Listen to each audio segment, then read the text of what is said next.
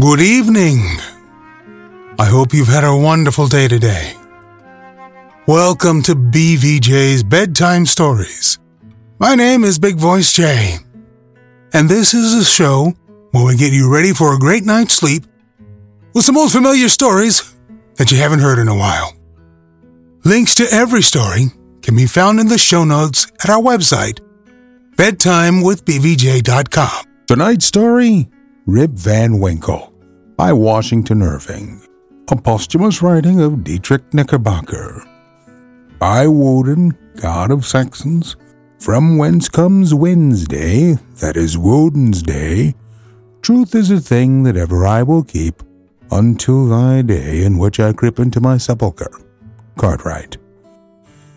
The following tale was found among the papers of the late Diedrich Knickerbocker, an old gentleman of New York who was very curious in the Dutch history of the province and the manners of the descendants from its primitive settlers. His historical researches, however, did not lie so much among books as among men, for the former are lamentably scanty on his favorite topics, whereas he found the old burghers, and still more their wives, rich in that legendary lore so invaluable to true history.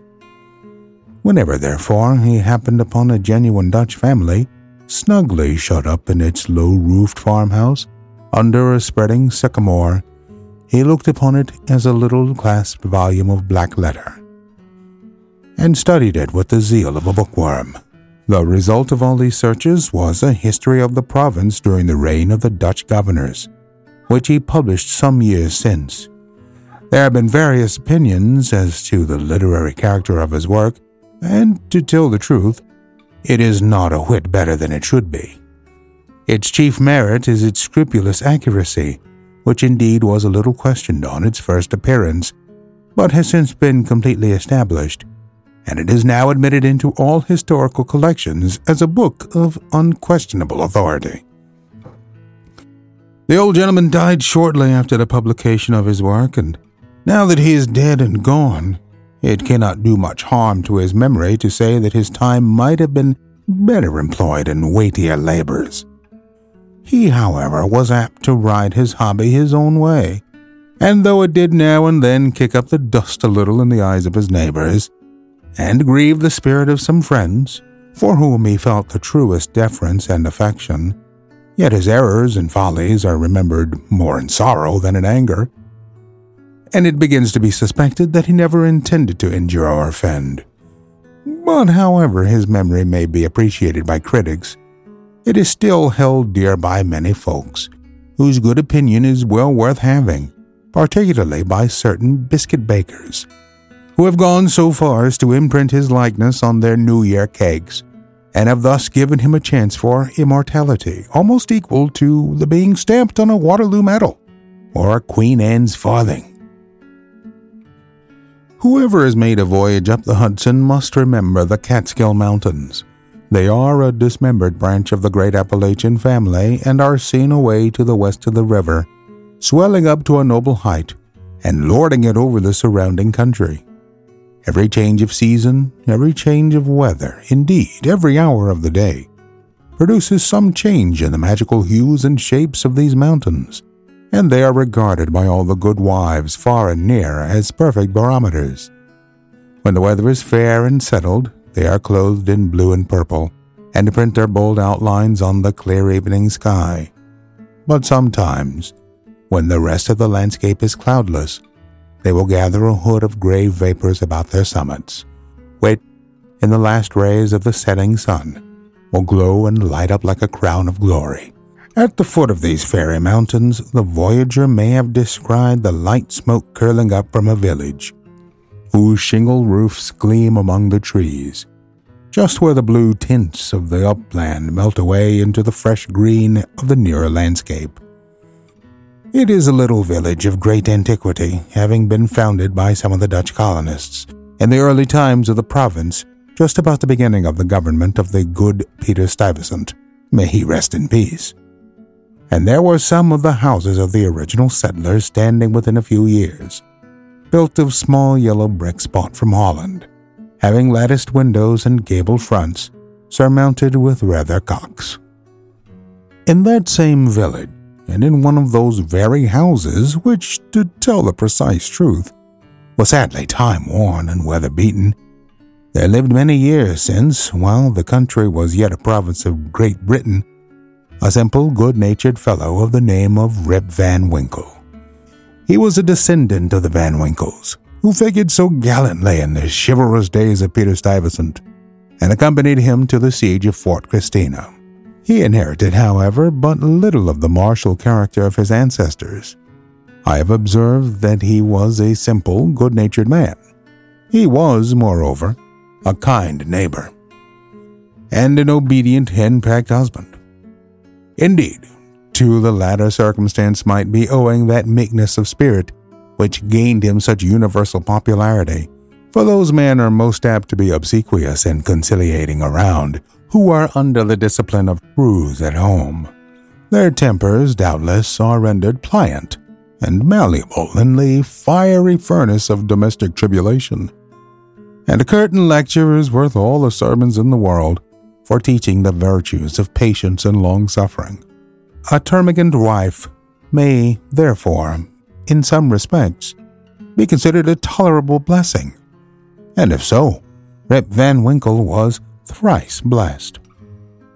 Certain it is that he was a great favorite among all the good wives of the village, who, as usual, with the amiable sex, took his part in all family squabbles, and never failed, whenever they talked those matters over in their evening gossipings, to lay all the blame on Dame Van Winkle. The children of the village, too, would shout with joy whenever he approached. He assisted at their sports, made their playthings, taught them to fly kites and shoot marbles, and told them long stories of ghosts, witches, and Indians.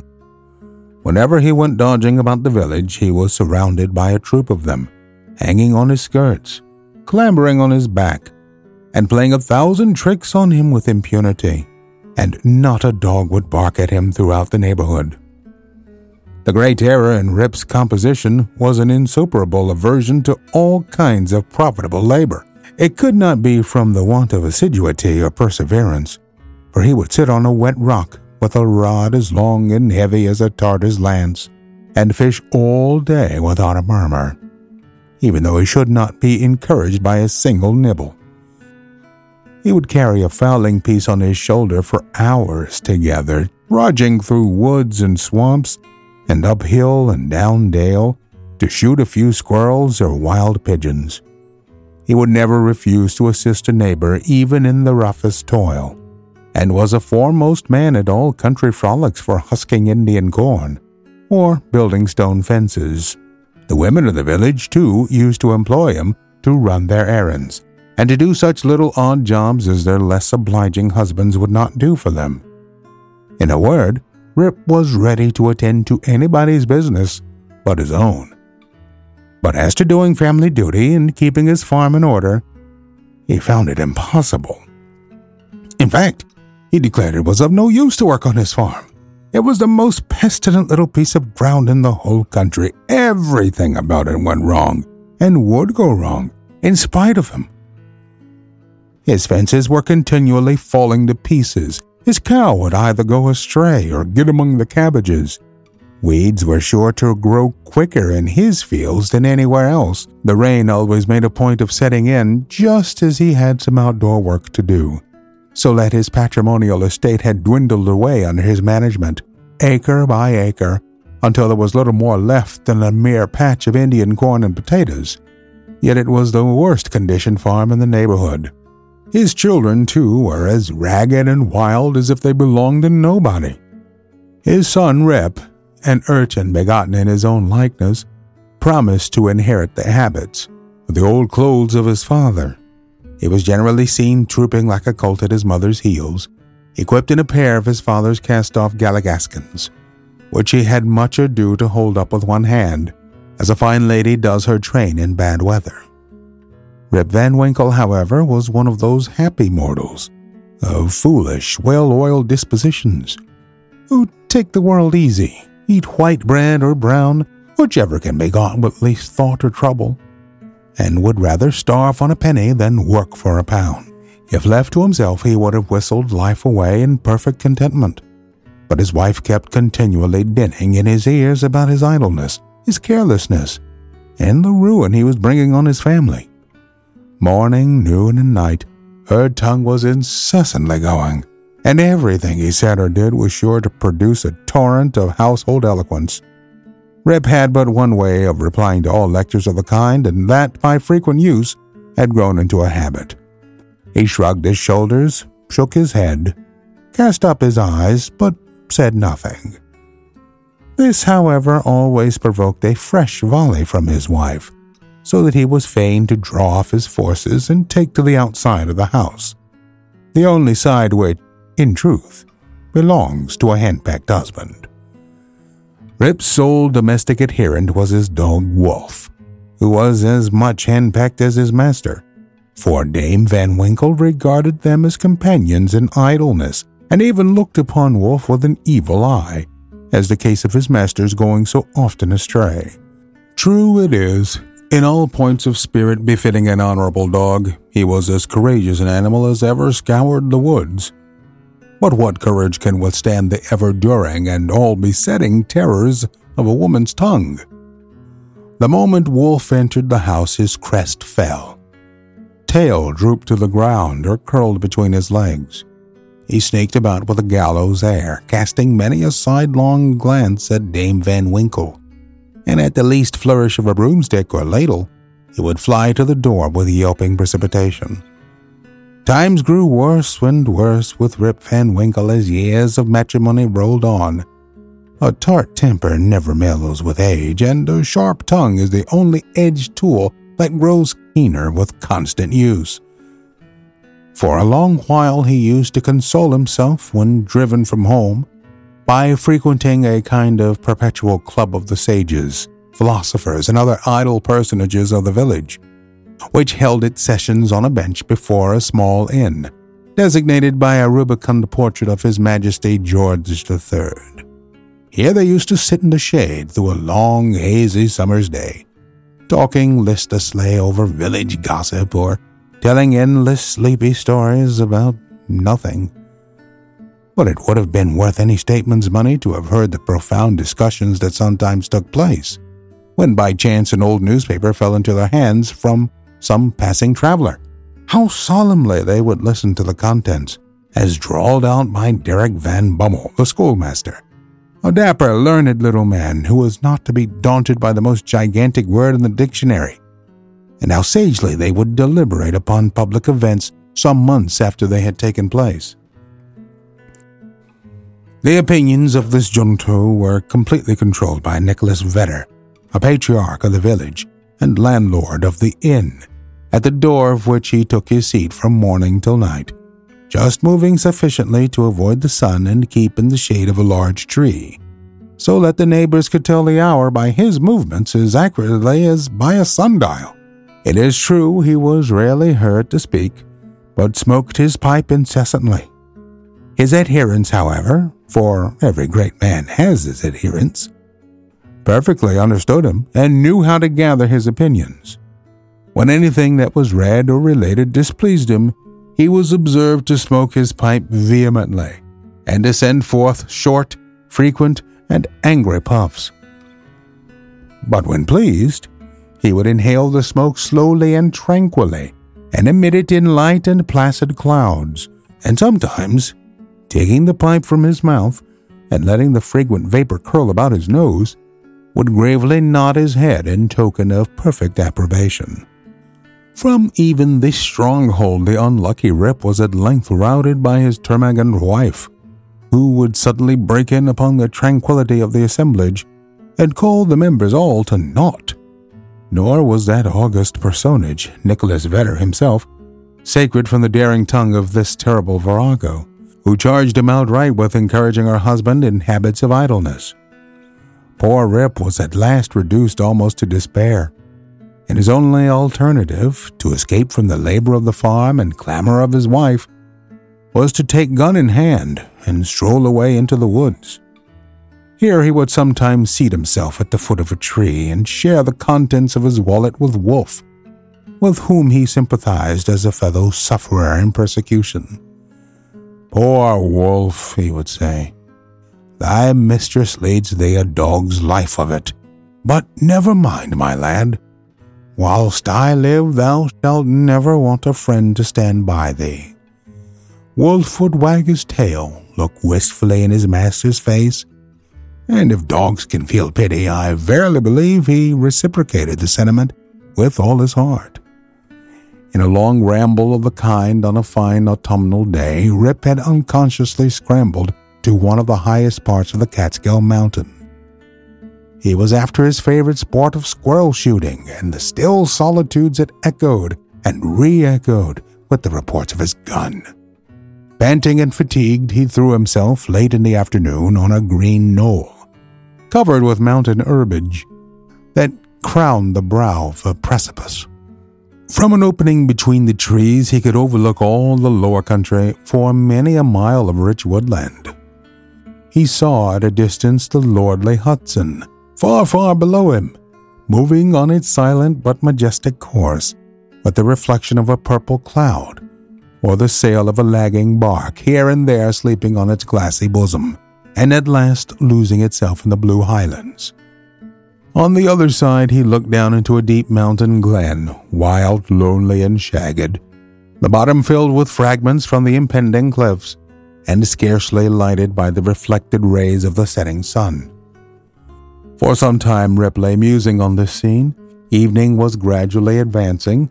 The mountains began to throw their long blue shadows over the valleys. He saw that it would be dark long before he could reach the village and he heaved a heavy sigh when he thought of encountering the terrors of Dame Van Winkle. As he was about to descend, he heard a voice from the distance hollowing, Rip Van Winkle! Rip Van Winkle! He looked round, but could see nothing but a crow winging its solitary flight across the mountain. He thought his fancy must have deceived him, and turned again to descend when he heard the same cry ring through the still evening air. Rip Van Winkle! Rip Van Winkle! At the same time, Wolf bristled up his back and, giving a low growl, skulked to his master's side, looking fearfully down into the glen. Rip now felt a vague apprehension stealing over them. He looked anxiously in the same direction and perceived a strange figure slowly toiling up the rocks and bending under the weight of something he carried on his back. He was surprised to see any human being in this lonely and unfrequented place. But supposing it to be someone of the neighborhood in need of his assistance, he hastened down to yield it.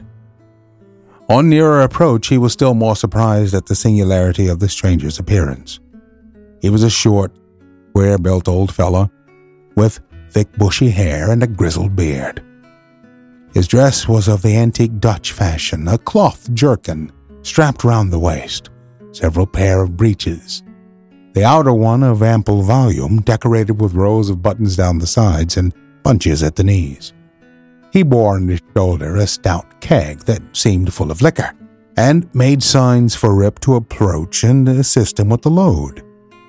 Though rather shy and distrustful of this new acquaintance, Rip complied with his usual alacrity, and mutually relieving one another, they clambered up a narrow gully apparently the dry bed of a mountain torrent. As they ascended, Rip every now and then heard big rolling peals, like distant thunder, that seemed to issue out of a deep ravine, or rather cleft, between lofty rocks, toward which their rugged path conducted. He paused for an instant, but supposing it to be the muttering of one of those transient thunder showers, which often take place in mountain heights, he proceeded. Passing through the ravine, they came to a hollow, like a small amphitheater. Surrounded by perpendicular precipices, over the brinks of which impending trees shot their branches, so that you only caught glimpses of the azure sky and the bright evening cloud. During the whole time, Rip and his companion had labored on in silence. For though the former marveled greatly what could be the object of carrying the keg of liquor up this wild mountain, Yet there was something strange and incomprehensible about the unknown that inspired awe and checked familiarity. On entering the amphitheater, new objects of wonder presented themselves. On a level spot in the center was a company of odd looking personages playing at nine pins. They were dressed in a quaint, outlandish fashion. Some wore short doublets, others jerkins, with long knives in their belts, and most of them had enormous breeches of similar style with that of the guides. Their visages, too, were peculiar. One had a large beard, broad face, and small piggish eyes. The face of another seemed to consist entirely of nose, and was surmounted by a white sugar loaf hat set off with a little red cock's tail. They all had beards of various shapes and colors. There was one who seemed to be the commander. He was a stout old gentleman with a weather beaten countenance. He wore a laced doublet, broad belt and hanger, high crowned hat and feather, red stockings, and high heeled shoes with roses in them. The whole group reminded Rip of the figures in an old Flemish painting, in the parlor of Dominie Van Schaick, the village parson, and which had been brought over from Holland at the time of the settlement. What seemed particularly odd to Rip was that though those folk were evidently amusing themselves, yet they maintained the gravest faces, the most mysterious silence, and were, withal, the most melancholy party of pleasure he had ever witnessed. Nothing interrupted the stillness of the scene but the noise of the balls, which, whenever they were rolled, echoed along the mountains like rumbling peals of thunder. As Rip and his companion approached them, they suddenly desisted from their play and stared at him with such fixed statue like gaze and such strange, uncouth, lackluster countenances that his heart turned within him and his knees smote together. His companion now emptied the contents of the keg into large flagons and made signs for him to wait upon the company. He obeyed with fear and trembling. They quaffed the liquor in profound silence and then returned to their game. By degrees, Rip's awe and apprehension subsided. He even ventured, when no eye was fixed upon him, to taste the beverage, which he had found had much of the flavor of excellent Holland. He was naturally a thirsty soul and was soon tempted to repeat the draught. One taste provoked another, and he reiterated his visits to the flagon so often that at length his senses were overpowered. His eyes swam in his head. His head gradually declined, and he fell into a deep sleep. On waking, he found himself on the green knoll whence he had first seen the old man of the glen. He rubbed his eyes. It was a bright sunny morning. The birds were hopping and twittering among the bushes, and the eagle was wheeling aloft and breasting the pure mountain breeze. Surely, thought Rip, I have not slept here all night. He recalled the occurrences before he fell asleep. The strange man with a keg of liquor, the mountain ravine, the wild retreat among the rocks, the woebegone party at Nine Pins, the flagon.